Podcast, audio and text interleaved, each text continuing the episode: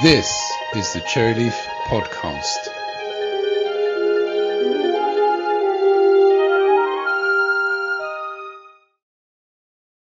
Hello, and welcome to the Cherryleaf Podcast with me, Ginny Critcher.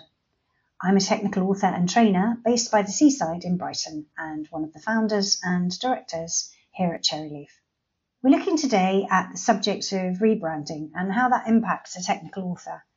Uh, so this podcast idea came about when I started putting together an example help file for Cherryleaf clients. Often our potential clients want to see an example of some of the work we do, and since we usually sign an NDA, it can sometimes be a challenge to demonstrate some of the completed past work we do. So this led me to write an example help project.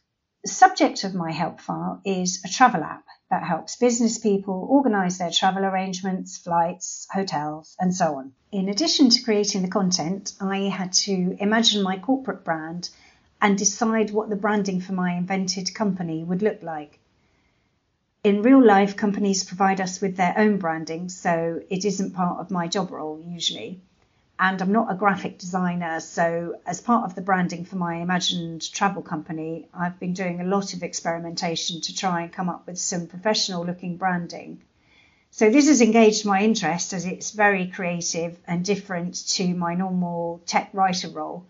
I'm much more used to thinking about sentence structure, plain English, and punctuation, not colour groupings and graphics. Um, I should point out at this juncture, I'm, I'm aware that there's an awful lot involved in corporate branding, way more than a handful of visual elements. But for the purposes of what I've been attempting to do, I'll be sticking to the more visual elements of branding. The content itself for the app was fairly straightforward, and ChatGPT helped with the legwork leaving me to refine and polish the generated content.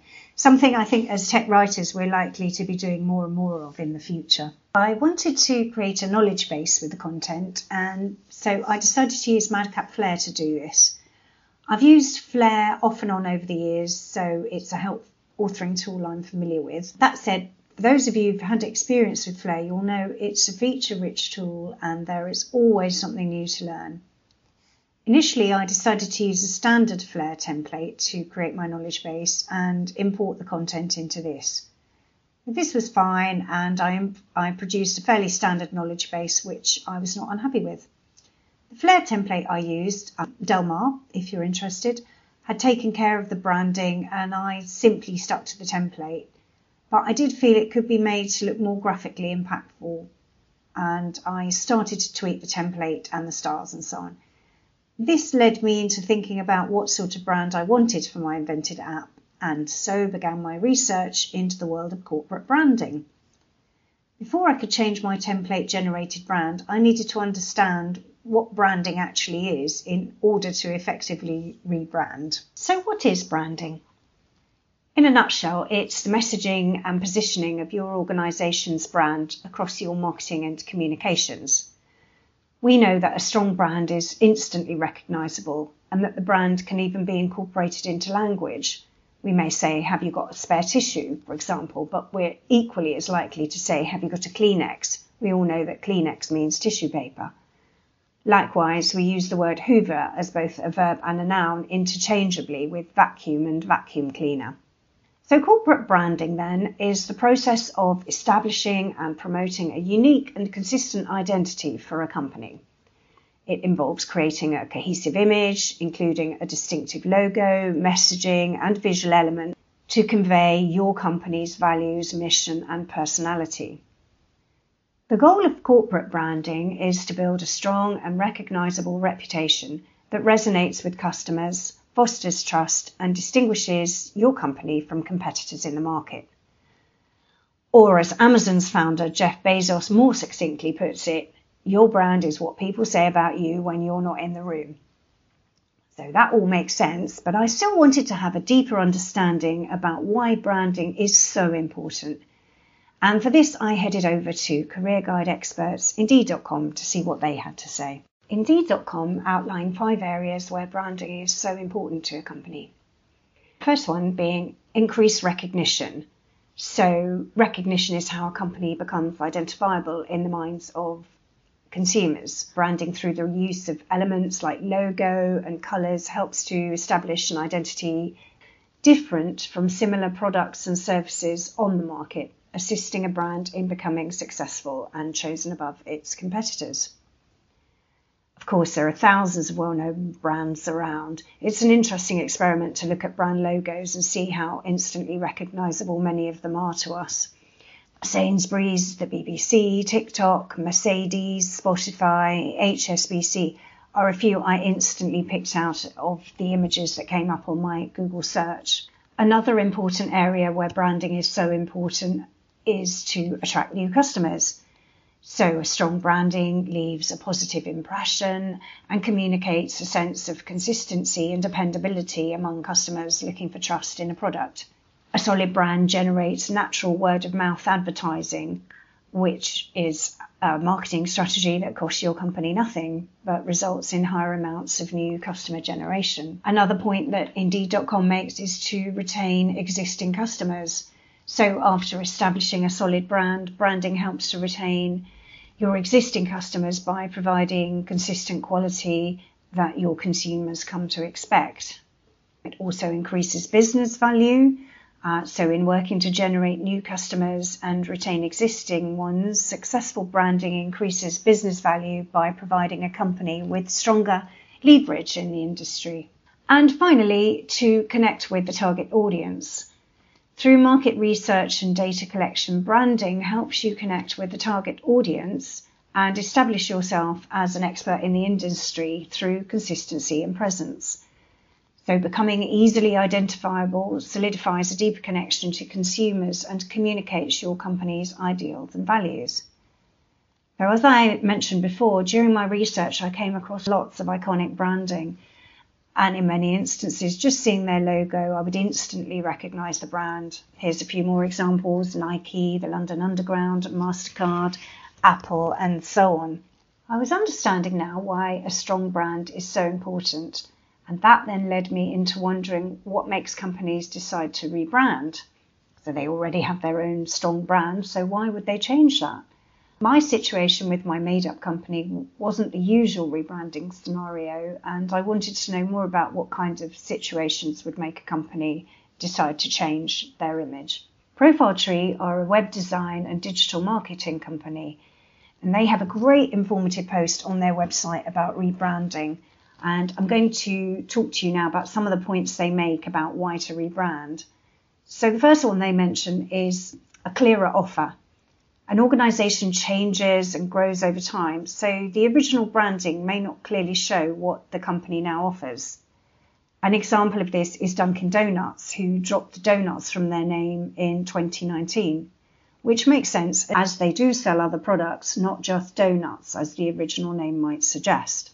Another reason why you, a company might rebrand is modernisation a well established company may end up with a slightly old fashioned image, so a rebrand can vitalise their image and keep it fresh. Burberry did this in 2010 by making Emma Watson of Harry Potter fame the new face of their ad campaign, modelling the Burberry classic trench coat, making it once again relevant and fashionable to be seen in it. Or it could simply be that a company can outgrow a brand. Over the years, companies expand, they modernize, they grow, and they offer new products to new markets. So it may be that a rebrand is necessary. Given that I already had a brand of sorts, albeit one generated by Madcap Flare, I then began to think about rebranding and what would be involved in that from a technical author's perspective. Because I was in the position of inventing a company, an app, and a help file, I did also have to think about brand definition and identity that is my corporate mission, values, and personality. In the real world, of course, if you're a tech author working at an organisation that is rebranding, you may not have any input on your corporate logos, slogans, or product packaging. However, what you may have to think about is what items you'll need to update when your marketing people or whoever have come up with the new branding. Your company might be doing a full rebrand or maybe certain elements. Areas tech authors may need to look at and update include Microsoft Word templates, areas such as headers, footers, font styles, and so on. anywhere the company logo appears, uh, the company website, product documentation, user assistance, staff handbook. That's not an exhaustive list, and every company is different. The ones I've mentioned are some of the more common items that you might need to update. Cherryleaf actually went through this process and rebranded some years ago, and even today we occasionally stumble across a legacy file with our old logo. It was a purple leaf, if anyone remembers that from the noughties. Whatever the documentation is that you are responsible for, then that is a good place to start, and there's always more than you think. Madcap Flare was the help authoring tool I had chosen for my project and I decided to download and install another template from the Madcap Flare website. And it was on the Madcap Flare website where I came across a new Flare feature. Well, not that new now. It actually came out about six months ago in version 2023 release 2. It's a feature called branding, which enables you to add your corporate branding to your Flare project. You can set common branding elements, for example, logo, hero image, font, and color palette to match the output with your company's brand. You do this by setting up a new project and selecting branding in the Start New Project wizard, where you can input all your corporate colors, fonts, etc. At a later date, if your company then decides to rebrand, you can go to your branded Flare project, open it up, and go to the branding folder where you'll find the branding CSS file. Open this and make the required rebranding changes. For any Flare users, Madcap Flare's Director of Documentation, Paul Stoecklein, has some excellent informative videos on the Madcap site that show just how to use the branding feature. They're really good, I absolutely recommend them. Actually, in general, all the videos on the Madcap site are really excellent and informative. I started a new project and added my branding, which I then decided to change. So I went in and updated the CSS, which was very straightforward and led to me creating many, many versions of my project with different branding. I found this was a very fast, efficient way of managing that aspect of rebranding, and I found it to be a really useful feature. For any one of us who's been tasked with rebranding content, I would suggest ensuring that whoever's responsible for the rebranding gives you a comprehensive checklist of all the new branding components, including such things as colours, font style, logo, and so on, and a list of all the content that you're responsible for rebranding, whether that be user guides, company website, or sales and marketing literature. Creating an imaginary company with an imaginary brand and imagined content has been a great creative learning experience for me. I've really enjoyed it and learned a lot, and I'm looking forward to continuing to find out more about this fascinating subject. If you've been involved in a real life rebranding project, I'd love to hear your thoughts and experiences. Thank you for listening to me, Ginny Critcher, on the Cherryleaf podcast.